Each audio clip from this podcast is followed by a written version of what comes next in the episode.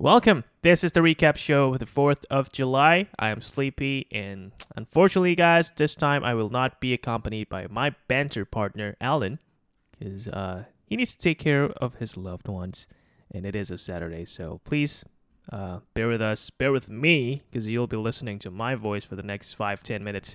Um, I'll go through this pretty quickly because there's not uh, that much to talk about today. Tomorrow, though, it's going to be fun, so you'd want to catch that one as well.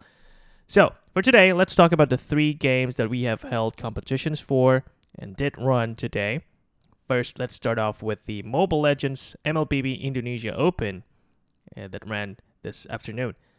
We saw a few returning teams like KG Larges who won last week. We also see a, a few strong teams like Jakarta Harmonies and Mud Dogs making a return, as well as Squad Halu so these teams battle it out, and we do have the four winners after a few intense battles, especially that one matchup between Jakarta Harmonies and Mud Dogs, which Jakarta Harmonies came out on top, so they'll have a third chance of claiming the champions title in the Mobile Legends uh, tournaments that we run. But alongside Jakarta Harmonies are the other three teams. KG Largest, no surprise there. They made it to all the way to champions last week. And now they're back for a second time in the semifinals, so wish them both luck. But there are two new teams that we haven't really heard of before, or at least I haven't, and they are The Trouble and Team Abbas.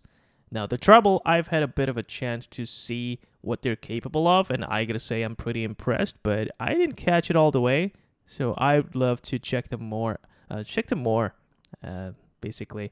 And I'm gonna do that tomorrow because I will be casting it alongside our friend Bianca in Bahasa Indonesia.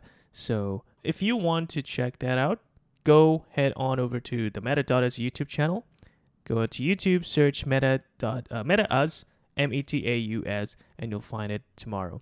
It's gonna be at 12 p.m. Singapore time, and uh, do catch us there. I'll see you there. Moving on to the Southeast Asian Open, uh, we did actually run it because we do have eight teams uh, that's going to compete in the Southeast Asian Open. Uh, Son of Adam made a comeback and they had to face Quixotic Vast, but I think Son of Adam did not get a chance to check in, and therefore we did not see them uh, making it into the semifinals. That's going to happen tomorrow.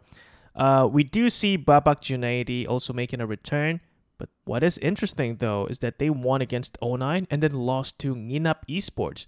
Now, Nginap Esports we haven't really had a chance to uh, look at before, so it is interesting that they are the team that actually triumphed over Babak Junaidi.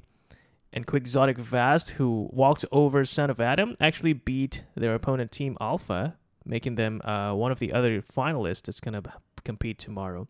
So that is also going to be interesting. It will not be streamed, however, because I will be casting the Bahasa Indonesia version in the Indonesian Open.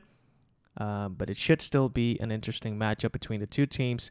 So I would like to just say good luck and have fun to both of them. Moving on to PUBG Mobile, we do have a few returning teams, uh, and they are DKA.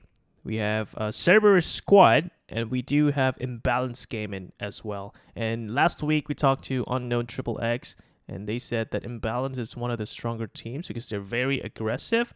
So it'll be interesting to see what happened there, but unfortunately, I do not have the scores as of today because it'll be updated later tonight.